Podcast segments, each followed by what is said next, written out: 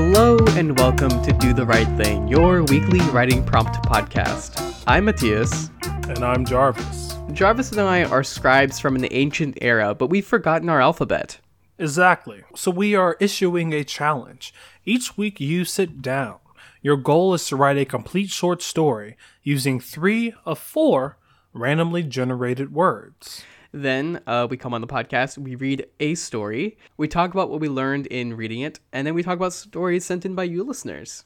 Mm-hmm. We're simply here to help you do the right thing. A Doof A Doof Media, Media Pro production. I got a sad lamp. Ooh, a sad lamp. So is that a Yeah. lamp that makes you sadder? No, no, it's uh, it stands for seasonal affective depression lamp. Mm, okay. Uh, and uh, not that I have a seasonal affective depression. It's just that if you know, I'm staring at a at a at a black wall and it absorbs a lot of, a lot of light eh, all day, uh, and then a laptop, and so I just I've turned into uh, a cave creature. a hermit. and and the, being a cave creature is not super great Mm-hmm. for your happiness. See the documentary The Hobbit um, for further for further information on that.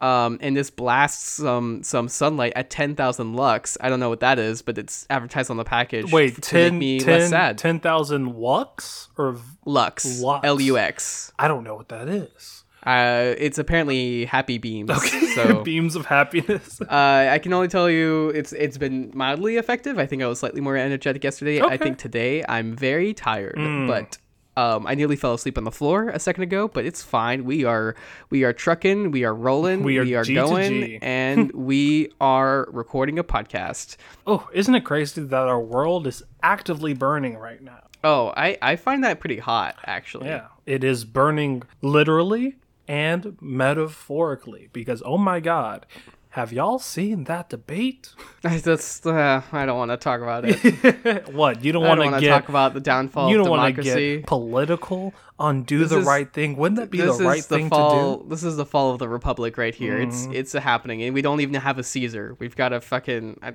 I, name me name me a dumb Roman, a dumb Roman guy. dumb Roman Just- guy. That's that's what we got. What's the is is there like a jester kind of guy in uh in Caesar in in Shakespeare's Caesar? Whoever that is. There is not. I would say that the Is there like a closest dog would be in Brutus. there? Maybe. No, it's not. Brutus is an honorable man. Don't you remember that? Who, That's a whole who betrayed his best friend? No, because Brutus is an honorable man, and he wouldn't. He mm, doesn't. You're right, and our president lacks honor. He in does every like possible.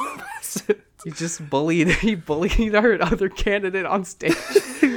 Oh Bull- God, the fact that I have to complain about that. and he's so- doing it about his son who had a very Hey, hard-fought battle with addiction. Inter- international listeners, how are how are y'all doing? Are y'all having a good time? are you finding this as funny as because it's it's really it's really funny. yeah it's oh, really um, funny. and uh, also for all of our uh, viewers that are overseas uh, what is the price of a apartment in one of your metropolitan we were wondering areas? we were wondering we were thinking about how it's impossible to uh, start living in the united states if you're on minimum wage Mm-hmm. uh, and not getting a ton of help um, and how you can't even pay rent off of uh, minimum wage unless you have two jobs and even then you can't really do much else other than pay your bills and live Which is why uh, living here, you definitely need a roommate or some other breadwinner within the uh, household. yeah my roommates are my breadwinners that's what they that's what mine are yeah, because you live with. It's rough dog Mm, yeah, I know. I mean, being being back home, like I love my family through and through, but uh, I can only do a minimum of a month before I want to physically disappear. Uh, i prefer to spiritually disappear that's my my go-to yeah, I mean, it's uh, uh, it's like really good about uh being a being a guy in the 21st century because uh we just need yeah to i don't know about that anymore we just need to turn our feelings off. You know, turn them off. You don't need them. Yeah. They're Yeah. they're they're only going to stop you from getting stronger physically. All you need to worry about is uh, how how much gains you do have, and uh, if you have a job that is seven figures. Anything less, and you're not actually You're a a man by definition. Yeah, yeah. Yeah. That's why Jeff Bezos's bald head is like the epitome of male male performance. It's just pristine. You know, there's something comforting about looking at like an extremely rich person and being like, ah, yes, you will also suffer from the same physical problem that I have, and you cannot recover because th- for some reason science hasn't discovered how to do anything with hair. Which is It's really crazy. fascinating. Yeah, isn't that isn't that wild? You think they could just like you know slot some extra hairs in there or something? Well, I mean, really, no. I I think we should normalize men having weaves because that That's a would, good idea. That would fix a lot of problems. Because It really would. think of think of Jeff Bezos, rich, rich Jeff Bezos, but with a beautiful Jerry curl. You know, filled i- with if, if that happened, I, I think I would be okay with capitalism. I think that's a worthy. I think I would switch over. I switch sides. I'd Mm. be like, look at that luscious. You know what we should bring back? What? the 18th century like big wigs. Like oh the yeah, the uh, big curly wigs. the uh, powdered wigs. yeah, we should bring that back. Yeah, I mean, honestly, that was like some some serious fucking drip. It was a move. And then also, it, it was crazy because the bigger and more and more Eh, look, powdery your your yeah. like wig was, the more clout the you sexier had. you Yeah. are. It, look, look, look, like, and, and we can we can modernize it. We can bring it to the 21st century and just put some LEDs in there. Oh, yo, so like a neo uh, cyberpunk powdered wig. Yeah, or, or at least like fairy lights or something. Yeah, I think so. I, I, I would wear that. And I, I mean, also, if you like think about it, someone like Thomas Jefferson was a known womanizer, PJ. but he was ugly, super. Was he? Yes, he was. Huh. Because, well, I mean, in every I mean, not in the pictures. Oh, I don't know about that. okay, well, he was on the lower level of beauty during Well, that that's just time being a man. I guess so. Yeah, men aren't really aesthetically pleasing. I searched uh, TJ and it did not come up with Thomas Jefferson. Let me try again. TJ, oh, they're uh, thinking about uh, Justin Timberlake. He's not that bad looking. He's a little lumpy, but that's because he's old. He he isn't that bad looking, but think he got there not because of his looks, but because of his money, clout, and those And cr- and those crazy powder wigs, bro. Also, you know, he did have like some serious cheekage. I mean, you know, he was he was he was clapping all the way through Parliament. I mean, that's that's that's the thing he's most famous for. his, um, his fat It's ass. his cheeks, being the third president of the United States, and then the slavery bit, but it's fine. So this is a writing podcast, uh, and uh, so we do a lot of writing here on Do the Right Thing. Um, we like to we like to warm up a little bit. That was a creative writing exercise. I, I was actually writing that. I was typing that out the whole time. Uh, with my with my right hand, Oh. Uh, I have one of those gamer keyboards, you know, that's like the whole keyboard within like reach of one hand. Oh yeah. Yeah. Does it like light up? Oh, it lights up. It's uh, lighting up um, um, infrared. Did Uh-huh. you know that this episode is is episode 78? Uh huh. That's crazy. And the words for this week are merchant, parachute, garlic, and expression. That was the smoothest transition I've ever heard in my life, Jarvis. Thank you. Thank you. I've been thinking about that all day. So, as we spoke last week, I think we did this last week, where we talked about tension of to, to set you all up for for for this week, and this week we're going to be talking about myths, actually. Mm, nice. Um, and but when we evaluate the, the, the stories and such, we'll be on the lookout for for that Yeah. for that sweet sweet tension. So, yeah, so myths are a, a according to a quick Google, Yeah. a traditional story, especially when concerning the early history of a people or explaining some natural or social phenomenon, and typically involving supernatural beings or events. Um, there are a lot more than that, obviously, um, but those are the typical topics, and usually they follow a lot of pretty standard structures. And and one thing that's really to admire about myths is how uh, simplified they are. Not not simple, but simplified, where they basically just due to the nature of having to be passed down um, orally, basically only the the like most core elements continue to be passed on over and over Yeah. again. Which I mean, I think that's that's one of the reasons why myths have lasted as long as they are because they do not going to say lack, but they do not have the amount of complexity as like other stories. So it sticks to the bare bones and it's typically most most myths are are all working towards some sort of message, some sort of commentary on the time. Yeah, um, and they usually have some very specific characters and archetypes that come back and over and over again. So what we were thinking that uh, this week uh, for for your challenge, in addition to the words, that we would challenge all of you to rewrite a myth that already exists. So to take a, a myth that already exists and to write it in your own words, not necessarily to change it up too much, but to keep the structure, to keep the characters as much as possible. and to sort of get the feel of what that myth is like by just rewriting it. And uh, another thing that you could do instead is also to write your own myth, write something in the style of, of myths, in the mythic style, I suppose. Um, either one is a super valid option. We, Jarvis and I both, um, we took a course in our, our creative writing courses, and one of the assignments was to rewrite a myth in our own words. And I think we, we both benefited a lot from that particular exercise. Definitely. I mean, really, it's um, solely about taking something that is very widely known and not only putting your own twist to it, but you're also able to deconstruct it and really understand why people connect to these stories so much and what it's really trying to say. Yeah, I really enjoyed the process of it. Um, I ended up writing about Tantalus when I did mine. Mm, tantalizing. and um, it, it really was. Um, but okay, so let's. Uh, so we actually uh, pulled out an old story. Pulled out um, the story of Pandora. Um, this was actually a very short um, story because so we're we're going to be trying to pick a story to read every week. We're going to announce what the one for next week is at the end of this podcast, so we can um, read something out loud. You know, have something to to build off of as we as we talk about it.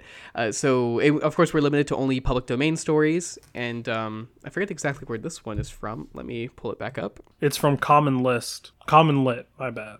By James Baldwin, 1895. Oh, 98 oh 1895. Yeah. Gotcha. Wait, okay, so so if a story or concept is within public domain, does that mean that you can take it, change it very slightly, and then go and make money money off of it? you don't even have to change it at all. Okay. You could you could literally reprint this this story entirely. I mean, that's kind of what we're doing right now actually. That is true because we are going to make money off of this podcast.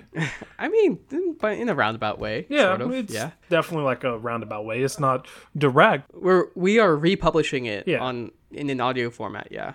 So uh, thanks, James Baldwin. So very far in the past, we are publishing your story again. Um, thank you for your work. Well, all right, yeah. Uh, the story we are going to be reading by James Baldwin is the story of Prometheus and Pandora's box. That's right. We're going to be reading just the second part, which is has to do with Pandora, and it's um, this part's titled "How Diseases and Cares Came Among Men." So I'm just going to begin right now. All right.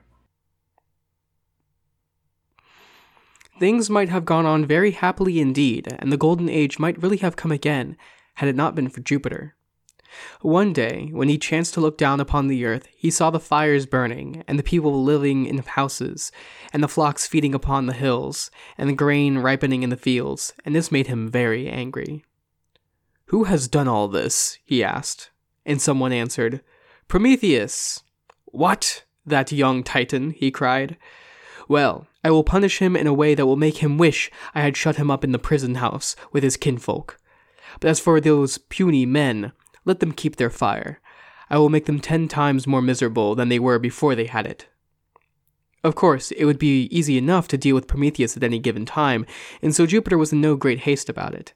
He made up his mind to distress mankind first, and he thought of a plan for doing it in a very strange, roundabout way.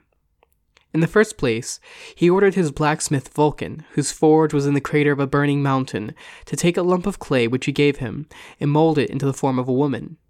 Vulcan did as he was bidden, and when he finished the image, he carried it up to Jupiter, who was sitting among the clouds with all the mighty folk around him. It was nothing but a mere lifeless body, but the great blacksmith had given it a form more perfect than that of any statue that has ever been made. "Uh, come now, said Jupiter, let us all give some goodly gift to this woman. And he began by giving her life. Then the others came in their turn, each with a gift for the marvelous creature. One gave her beauty, another a pleasant voice, and another good manners, and another a kind heart, and another skill in many arts, and lastly, someone gave her curiosity. Then they called her Pandora, which means the all gifted, because she had received gifts from them all. Pandora was so beautiful and so wondrously gifted that no one could help loving her. When the mighty folk had admired her for a time, they gave her to Mercury, the flight footed, and he led her down the mountain side to the, to the place where Prometheus and his brother were living and toiling for the good of mankind. He met Epimetheus first, and said to him, Epimetheus, here is a beautiful woman, whom Jupiter has sent to you to be your wife. Prometheus had often warned his brother to beware of any gift that Jupiter might send, for he knew that the mighty tyrant could not be trusted. But when Epimetheus saw Pandora, how lovely and wise she was, he forgot all warnings, and he took her home to live with him and be his wife. Pandora was very happy in her new home, and even Prometheus, when he saw her, was pleased with her loveliness. She had brought with her a golden casket, which Jupiter had given her at parting, and which he had told her held many precious things. But wise Athena, the queen of the air, had warned her to never, never open it, nor to look at the things inside. They must be jewels, she said to herself, and then she thought of how they would add to her beauty if only she could wear them. Why would Jupiter give them to me if I should never use them, nor so much as look at them? she asked. The more she thought about the golden casket, the more curious she was to see what was inside it, and every day she took it down from its shelf and felt of the lid, and tried to peer inside of it without opening it. Why should I care for what Athena told me? she said at last. She is not beautiful, and jewels would be of no use to her. I think that I will look at them, at any rate. Athena will never know. Nobody else will ever know.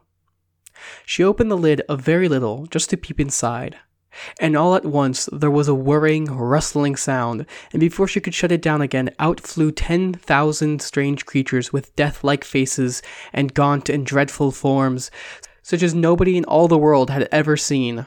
They fluttered for a little while about the room and then flew away to find dwelling places wherever there were homes of men.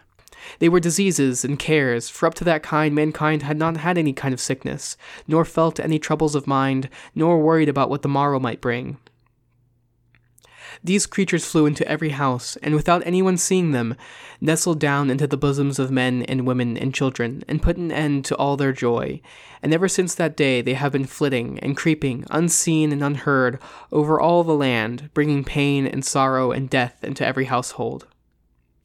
If Pandora had not shut down the lid so quickly, things would have gone so much worse. But she closed it just in time to keep the last of the evil creatures from getting out. The name of this creature was Foreboding, and although he was almost half out of the casket, Pandora pushed him back and shut the lid so tight that he could never escape. If he had gone out into the world, men would have known from childhood just what troubles were going to come to them every day of their lives, and they never would have had any joy or hope so long as they lived. And this was the way in which Jupiter sought to make mankind more miserable than they had been before Prometheus had ever befriended them. Okay, so that was uh, that was Pandora's box. Mm-hmm. Gods really do suck, don't they?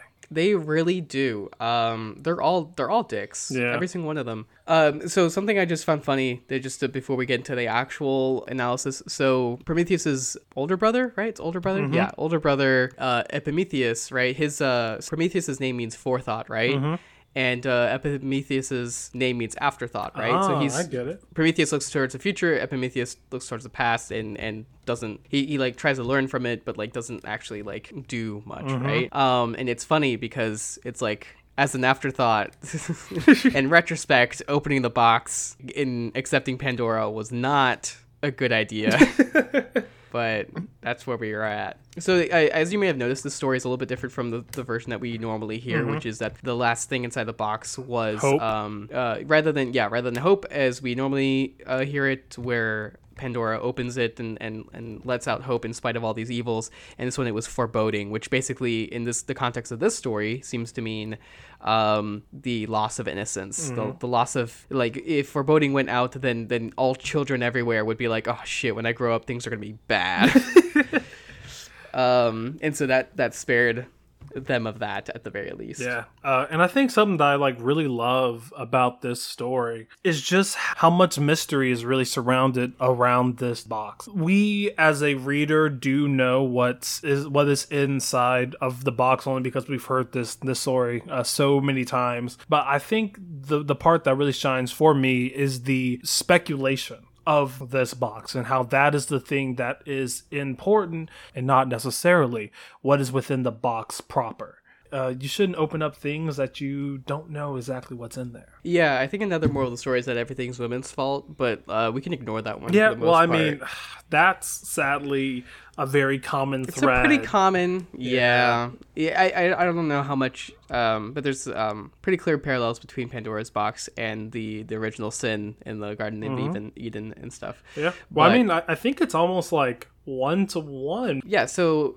uh, as, as you may have noticed, there's a lot of like um, it- you you've heard this myth before, and you've heard different versions of it before, and I think that really shows some of the the power of oral stories is that each upon each telling, things are subtly changed, and the meaning can be changed a little bit. Like in this one, again, the emphasis is more on foreboding than hope, but of course, you still keep the same theme about punishing curiosity and punishing not you know following rules Yeah. and stuff like that. I mean, really, something that I think about when it comes to how these myths have changed over time is the reason as to why they do change. Because i'm not really sure what the uh, what the original version of this story is but i have noticed that as we get closer and closer to uh, current times a lot of the tellings of pandora's box do focus a lot more on hope and I think even uh, there was this more modern one that I read that came out, I think within this century, to where they didn't let Hope out. And uh, Hope went all over the uh, world, which was kind of that saving grace to, to all of the evil that they did let out. So I don't know. I just kind of wonder as to why these changes have been made. I mean, my personal speculation is that they were made to also change the actual moral, to kind of update with the uh, times. Because, of course, in a lot more modern tellings, the moral of that all evil comes from women has been taken out uh, completely for good reason. Yeah like even this one um it, right she has a bunch of gifts right in this um one is beauty another is a pleasant voice another good manners another a kind heart another skill in many arts and lastly when someone gave her curiosity right Yeah. um and so you notice that some of those manners and uh kind heart and skill in many crafts like these are all women's traits Yeah. that's a whole like i mean not supposed to be but Well, they're all subservient traits. They are Yeah. they are traits that are very docile. there's no you know bravery Yeah. or Or strength, speed, strength, yeah. none of that. So so some of those elements are like um that very clear um foreshadowing right of don't the you know the whole don't do this and then she does the thing. Um there's some very strong dramatic irony because it not only is is that in the text itself we also have heard the story before and we kind of know where it's going as well. Yeah. kind of a thing that's pretty common with myths is that we um you can really predict where it goes and not necessarily in a bad way where it just everything it the, the, the surprises are not shocking the surprises are just surprises to the character Yeah, yeah. Which, which honestly, I, I think is uh, the strength of a lot of myths is that they are so predictable, but they're all going in places that are typically pretty interesting, to where you are willing to stick through what you already know. So I think it's worth um, trying out writing a myth just so that you can sort of call through those those old paths of, of stories. There's something really universal about most myths. Uh, even across cultures, they follow a lot of the same steps, a lot of the same, um, if not themes, then basic patterns of um, rises and falls of different characters. So I, I think it's definitely worth a try, um, especially because you can replicate that sort of story structure and that sort of pattern in your own stories, except you can complicate it and make it more modernized and interesting. Also, I would recommend to those that are writing next week to try and do a bit more uh, research. Uh, I would say if if you were to find a, a myth that you haven't even heard of, haven't read before, that would be a really good place to kind of try your hand at that. It's a totally different feeling when it comes to hopping into something very foreign than uh, something that you know very well. So I would definitely recommend to do your research and uh, try out something that you wouldn't normally do. Okay, uh, let's get into the listener stories. Exactly. So this, as you know, is our listener submitted stories section. We are going to spoil all of these stories that we are about to talk about. So if you haven't read them, I would pause after we announce them and then come back so we can talk about them with you. And the stories for this week are by Sarah Penguin, No Goodbye, Kamikaze Tomato, Ace of Sword, and Eleanor Hemsworth. all right, so up first is Sarah Penguin with the Spy Master and the Princess Part 19, Bound in Blood. Uh, they also had a uh, second part to it, but uh, it's specifically NSFW, so we are not going to read it uh, as per their request and as per our own request. Thank you.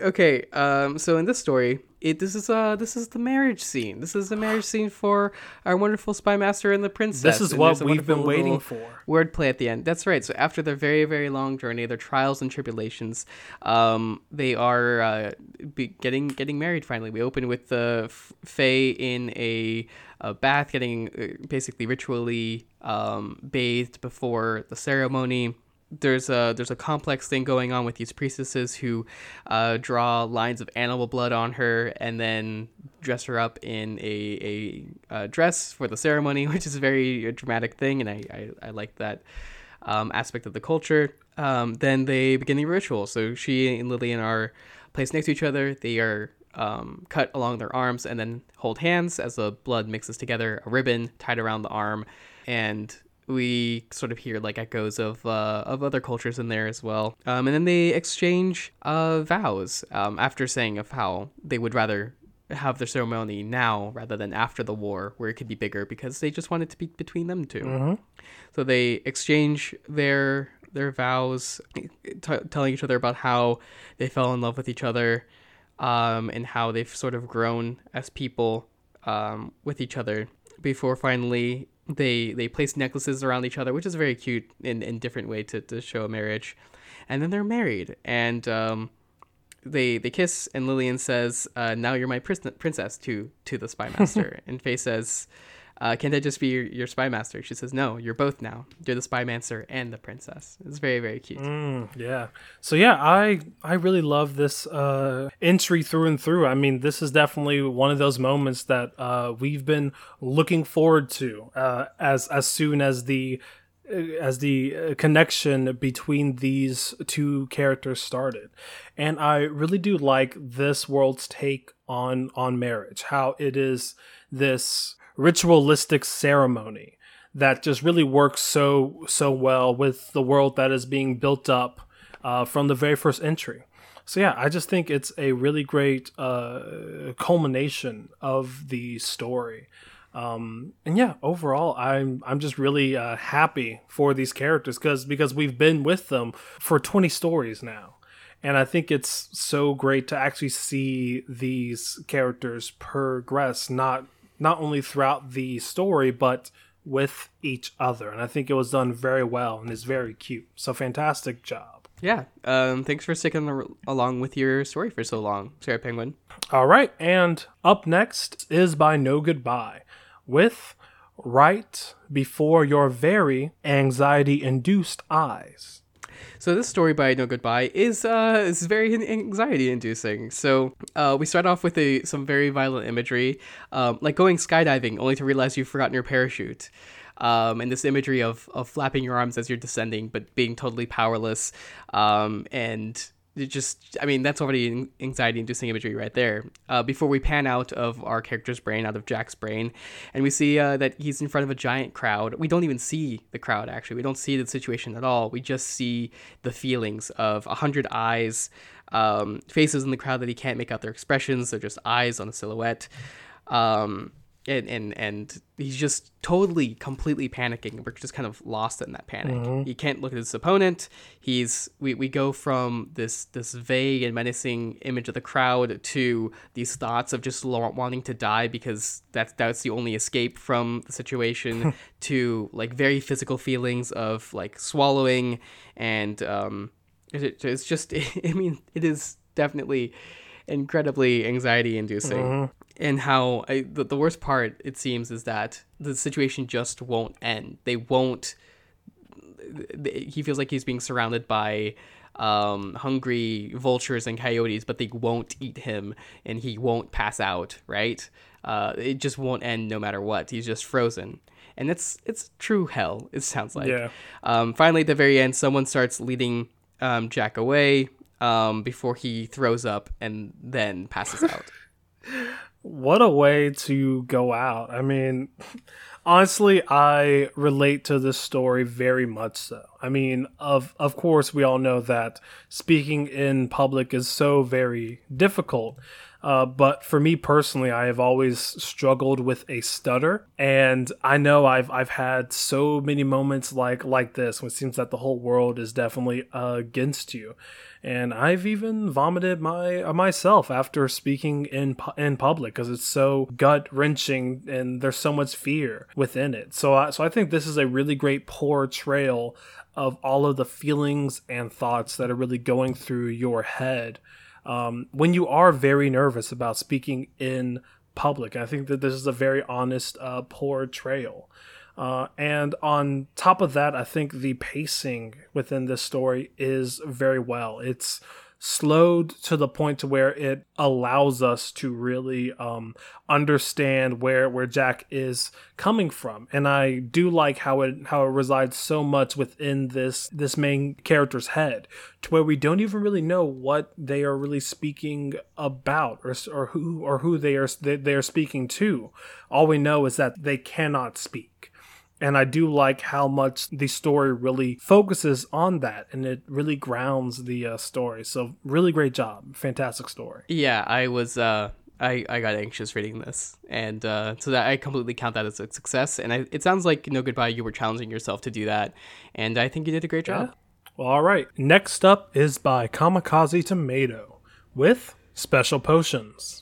Uh, so this is a fun story, and I, I, think it's really well constructed. So we have our character here, Bede, who is a adventurer talking to this old merchant who is trying to sell him a potion. Um, and Bede just doesn't. He's already got potions. He's kind of fed up with this. He just wanted to get, um, you know, standard adventuring gear stuff. Um, but this, uh, this, this merchant is just insisting, and says, um, and it smells like smells like garlic. That's what the potion smells like. Mm. Um, uh, which is a setup for for later. As Bede starts leaving, the merchant says, "You will die." Um, and Bede is suddenly okay.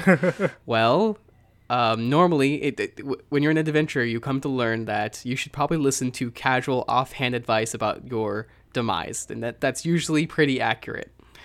And uh, so he starts listening, which is a, a great genre aware thing, but also it's just like it feels satisfying to to have a, that sort of genre aware um, trope addressed. And the the merchant ad- uh, addresses how in um, or tells a story about how in their ho- homeland there's the cliff that people jump off of, um, where you need special parachutes to to jump and survive depending on the time of year, uh, because of all the the flying creatures and other things. Um, but other people, they go and they jump and they um, think that they know, they think that they're prepared, but they don't actually know what the real danger is. And um, then they end up dying. And uh, uh, it, they, they continue, and Bede asks, okay, so how does this relate to the potions? And the merchant explains um, around the, the area, people have been dying uh, with holes in their neck, no blood in their body. we're like, oh, okay, vampires, mm-hmm. obviously. Vampire. Except except for um, this one guy, um, Podalik, who was a garlic farmer. Uh, when he died, there was no bite. And our our main character is like, okay, well, he still died, so it didn't really work. but um, Merchant explains it does work because um, his blood wasn't drained. He died of broken bones and stuff. um, and you, you're an adventurer, so you can fight and you don't have to worry about a bite. And it just makes a lot of sense.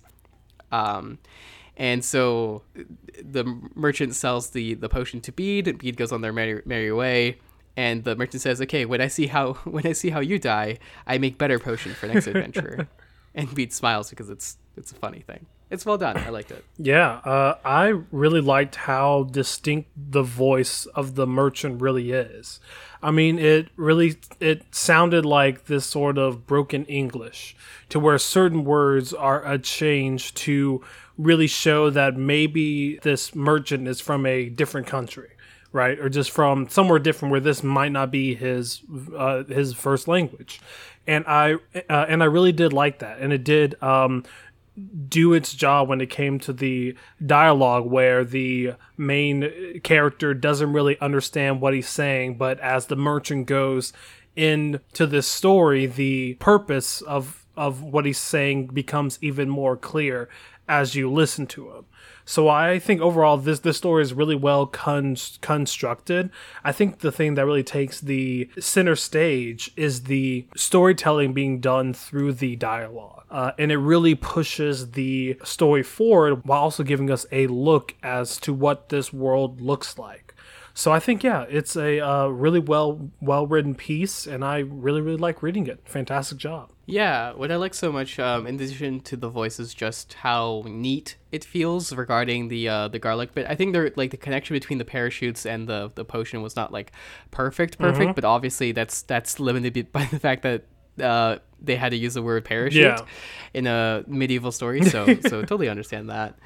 The way that that part is told and the whole like reveal about the garlic, I think is is it feels very natural and very uh, just clever. So I, I really enjoyed that. Yeah, definitely, definitely. Well, all right. Up next is Ace of Sword with Drop. So we have two characters here at a merchant. Uh, our our main character Kayla is uh, pretty upset because their their rifle broke. It, they they think that it's the merchant's fault for that. So another person go, comes in, a, a hunter who is all you know dark and mysterious looking. And uh, we get a little bit of, of, of world building here. They that they are hunters. They deal with mostly vermin but we understand that they're probably like monster vermin of some sort. The the hunter kind of helps out kayla in, in this by when the, the, the merchants tries to sell a um, new new gun, a new fancy pepper box gun, the hunter helps out Kayla by saying that it's it's totally broken. It's it's uh, the merchant's fault that the gun broke. Sort of making it in almost like a like a wager out of it, but intimidates the merchant into accepting that it's his fault, even though it, they, he doesn't think it is because uh, the the hunter has eaten some garlic and is just making the whole encounter uh, very unpleasant by, by leaning in and it's sort of being intimidating that way. Um, until finally the, the merchant gives in and they walk out together with uh with Kayla having uh, the new gun. So the, the hunter helped them out and they seem like they're gonna they're gonna team up afterwards. Exactly. So yeah, I uh, really did like this. I think that it was nice, uh, given the previous entries, that we got to see a lot more of just like the logistics of what it means to be a monster hunter in this world. Uh, also, I I like the introduction of this new character. Uh, it definitely brings a, a different dynamic to the story than what we've seen previously. Uh, and yeah, I'm I'm definitely looking forward to a, another entry, seeing uh, if they do team up and uh, what this uh, what this new gun does do. So yeah, really really great job. Uh, I think that the uh, dialogue was was used very nicely, and then overall it was just telling a really nice entry. So great job. Yeah, um, there was a little bit where um, I felt like the relationship between our the those two main characters could have been expanded a little bit more. There was they sort of seemed to like talk next to each other rather than directly at each Yeah. other uh, while they were in the scene. So that's one thing that I, I would advise improving just a little bit, uh, or maybe adding in a little bit more about um, uh, just a little bit more interaction between the two. But otherwise, I I mean, I really enjoyed the interaction between the hunter and the the merchant.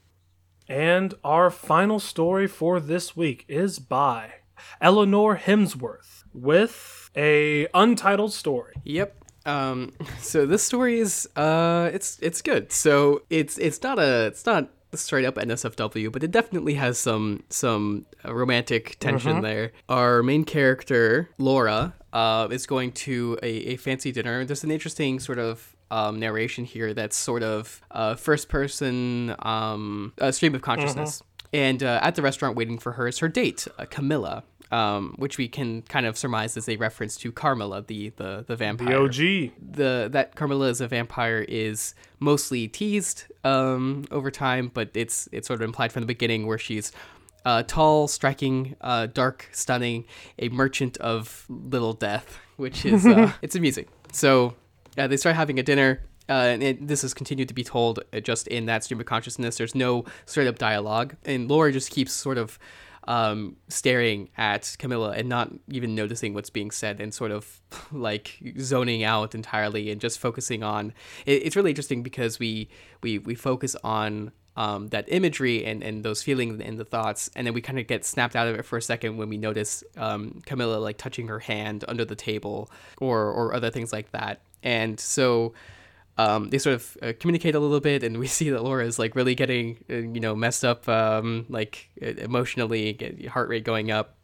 And uh, the way that Camilla is described, it's very much obvious that she's uh, feeling a lot of um, of feelings, right? Uh-huh. Um, uh, at one point, Camilla is eating red meat, and there's a drop of blood on her lips, staining her teeth, and she keeps talking. Then um, Laura gets sort of uh, lost in her thoughts and until she gets snapped back and then they have dessert and uh, her her thoughts sort of trail off until uh, Camilla sort of breaks into her, her dialogue sort of sort of breaks into the narration itself which really gets you to feel that like wow her dialogue is sort of taking over Laura's thoughts entirely because she's totally focused.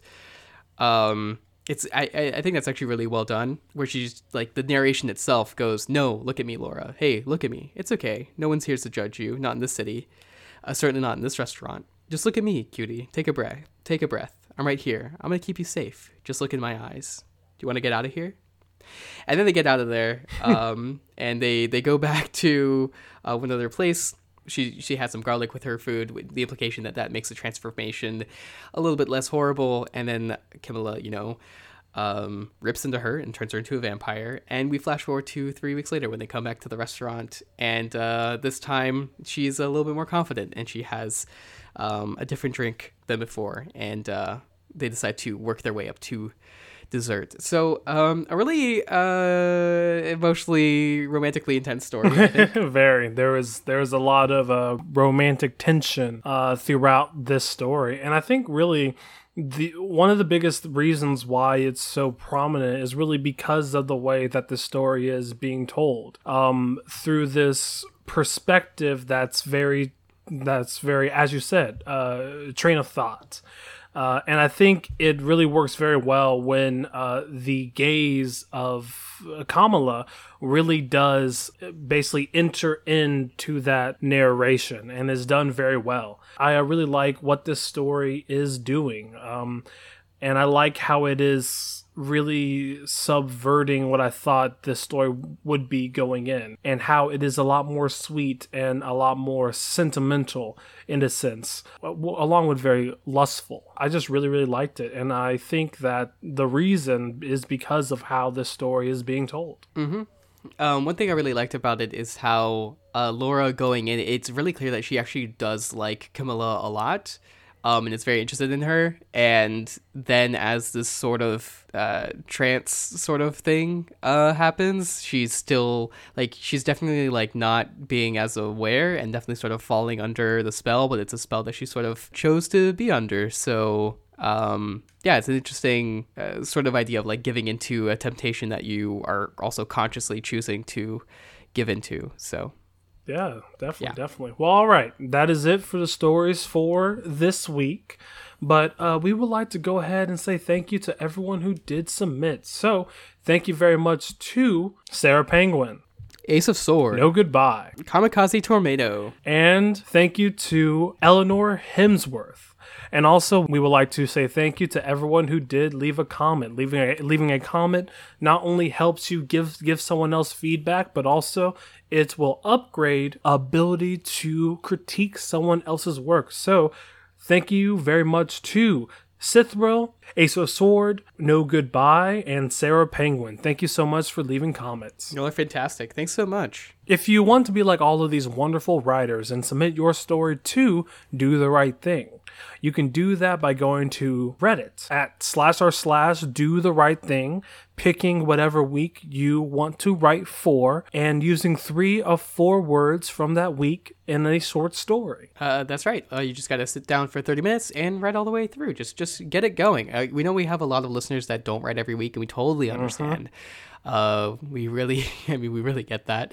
But um, consider, you know, if you have any free time at all, it's only 30 minutes. It actually does not take as much mental energy as you'd think. I I mean, part of the reason that we don't is because we, you know, since we're reading it on the podcast, we feel that we kind of have to put in more attention than than just those 30. But it's it's really not that much time, and then you become a writer right there. You have a whole short story completed. So I highly recommend it. If you want to see the words as soon as they come out, the best way to do that would be fo- to follow us on Twitter, which is at Right Thing Cast. Uh, you can also send us an email to just tell us what's up, to to tell us off, to, to give us a fun fact you had, anything you want, um, at our email, rightthingcast at gmail.com. And if you want to support us and, and everything going on in Doof Media, you can do that by going to our Doof Media Patreon. All you have to do is donate a dollar or more per month, and you will get access to the Doof Media Discord where we talk about all things podcast. That's right. We uh, also offer some other uh, levels of, of donation levels. Uh, at the $5 level, you get access to our Doofin Chill sessions, uh, one of which was our, our last month we had a group um, session of Among Us. So you can actually go back and watch that. It's a lot of fun. Um, it was all uh, everyone but Matt because Matt had a, an infection in his eye. I think he might still actually. I think he does. Um, but but Jarvis and me and, and Clarence and Elliot and Ruben and Scott, we all played together, and it was a lot of fun.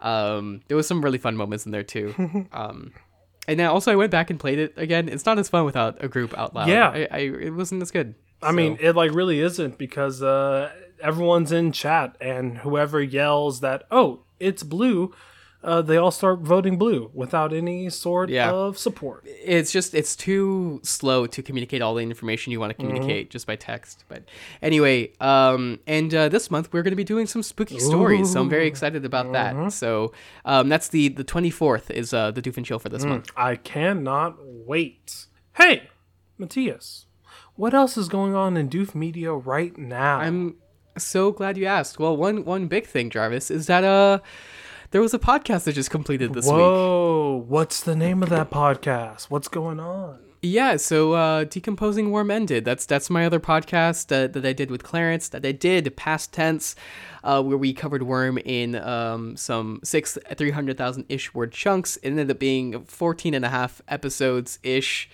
um, more or less. Anyway, um, yeah, we, we finished it. It's kind of it's kind of wild, and uh, we uh, we announced what's come what's coming Yeah. after. So. If you want to hear what uh, Clarence and I are going to be doing after, uh, uh, it, not not right away, at least probably at least a month. I don't know how much longer than that. It could be a lot longer. It could be less, but uh, it'll be a while before we, we before we come back. But um, yeah, if you wanna if you wanna find out uh, what we did there, you can go listen to the end of um, that last perspectives episode. Or another place where we teased it is um, the most recent episode of Pale Reflections, where they where we um, Clarence and I guested on Pale Reflections, reflecting on Arc Four, leaving a mark, which is a really fun discussion. And I'm so glad that Pale um, that Clarence was able to enjoy Pale and finally uh, get a taste of another Wild Wildbow work. So that's really cool. Nice, nice. Yeah. How's it feel to finish a podcast? Not stop making it, but finish. Yeah, it's really weird. It hasn't fully sunk in that I won't be, you know, writing another script in two weeks. So, um, yeah, I'm still kind of, kind of feeling complete in the fact that I can be like, oh yeah, I finished. This is the podcast that I completed. It's kind of Yeah, wild. that is crazy. Wow, wow. Oh wow, we can move. We can move the move the tab that it's under now on the website because we have a current podcast and old podcast, finished podcast, and now it can go there. Well, I'm so happy for you. Con- congratulations on fi- finishing that. I know. you. I know it took so much work. and uh, what else would you say is going on in, in Doof? Well, like I said, we guested on Pale Reflections, but there's always so many other things going on. You can check out mm, What You Say, which is uh, a wonderful uh, podcast with uh, Scott and Elise Daly, where they talk about their life a bit, and they also gossip about uh, the episode The OC. Um, or not the episode, the show, the, the soap opera. Um, and no, you don't have to watch uh, the OC to enjoy that. You just have to enjoy uh, gossip, and it's a lot of fun. So, big recommendation. Nice, nice. Well, all right. I think it's time to get into next week's words, along with what story we will be reading next week. The challenge next week, of course, is to write a myth, but we're going to announce what the story we're going to read is. So, in case you want to read it ahead of time, but just to keep in mind, that story is not a myth. It's actually going to be representative of the challenge that we're going to be doing the week after next week. But we're not going to announce it now because we don't want to be confusing. So, um, yeah, so make sure you write a myth next week if you would like to participate in this extra challenge. Either rewrite one or write a, a new story in your own style. And on next week, we will be talking about a first person perspective story. Basically, just uh, using first first person uh, as a, a caveat as to tell your story. Uh, and the story we will be reading is by Mark Twain, which is a short story named Luck. That's right. And it's in the public domain, so we don't have to pay for it. Exactamundo. And on top of that, the words for next week are rotten, barrel, tick, and mouse. Okay, so rotten as in a apple that has uh that has that has decomposed a bit and become rotten and uh, or someone that is rotten to the core. Um you know, a rotten kid. Otherwise something just very negative and decrepit and Gross. um, decomposing and yes, gross. Uh, barrel, as in a sort of cylinder of some sort uh, with an open top. So they could be a wine barrel, but it could also be uh, the barrel of a gun. Oil Um, barrel. Plenty of options there. Yeah. Oil barrel. Um, and then a tick, as in uh, you could make it uh, like the animal that sucks blood and gives you um, Lyme disease, or you could uh, do a tick as in like tick tock, as in like uh, the time noise. The time, yep, time noise, clock noise. or the blue superhero. You could also do the blue superhero, the tick. um, and lastly, uh, mouse, which is like the animal, a mouse, or you could be someone is mousy or otherwise mouse-like in different ways. So it's going to be interesting here. We have two animals, so you're going to be using at least one of them in your myth. Um, and uh, so there's probably different ways that you can do that. You can either just like include it in uh, as a character description, or you can include it as an animal. You, you know, you could change some of the characters into these animals if you wanted to, one or the other, or both. Um, yeah, plenty of options. So many. So, Matthias, what story are you going to be writing next week? So uh, I'm going to be writing a story about a mighty mouse, um, son of of the lightning mouse in, in the sky. So mighty mouse um, was was born in part god mouse, part um, mouse mouse. uh, um, but um, had a a wicked, rotten stepmother. Um, or st- is sort is is Hera a stepmother? I think she is, kind of, Yeah. sort of, half half Half step mother, half step, god her godmother, um, and uh, this rotten this rotten god mouse mother, uh, wanted him dead because uh, she hated Mighty Mouse so much, and so um, uh, made Mighty Mouse go on a series of quests, or uh, she was gonna put him in a barrel and throw him off a cliff. That's the consequence that she set out for not doing these labors. And so Mighty Mouse went out on a quest, um, but had a, a cheerful sidekick going along with him, a tick, the who's like a satyr, and he's really funny, and he's voiced by Danny DeVito, and um, went out and did some some fights and like uh, killed a cat and wore its pelt, which was really like way too big, but it's fine, and uh, did did a lot of stuff. That mouse. Wow, that that sounds like a fantastic Disney Channel original movie. Thank you. I love it. Um, so my story next week is going to be about the tick that just doesn't go away, and this story will follow a, a little boy named Thomas. Now, you see, Thomas is a adventurer. He loves going camping, being out in the wilderness, and swimming in rancid-looking lakes.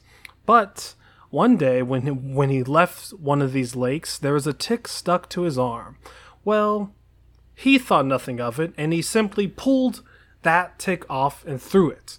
But the tick followed him and reattached itself to his arm while he was sleeping. When he woke up, a, a good portion, about three inches, of his left arm has rotted away Oh no. because the tick is just infatuated with this with this young boy's blood. So the boy tried everything. He tried drowning the uh, tick in a large barrel of of water. he tried burning this this tick off to only burn himself in the process. He even went over to his friend Jeremy and asked if his pet mouse could bite the fucking tick off. and when this mouse bit that tick, the mouse ended up dying because this tick was not going away. So, years passed, decades even, and, and this tick was still stuck to Thomas to the point to where his entire left left arm was a rot was a rotten pussy black gorge of of what was once a beautiful young arm. and so Thomas ended up saying, "You know what? I don't need a left arm that can do nothing." And on one drunken night, he took a axe to it, only to wake up the next day missing one arm, but having a strange tick attached to his left foot. Fuck. That's it. have used the axe on the the tick, but I suppose he just um he didn't know what to do. I mean, he like- didn't know. I mean, like if your arm was was completely rotten and it smelt horrible, wouldn't you just want to get rid of all of it? I would just put the entire thing, tick included, into a fire. Okay, so you would just burn it off, the, the whole thing. Yeah, Yeah, yeah. I'm. I think that would be the right thing to do. It would be the right thing to do. I'm gonna go sleep on the floor.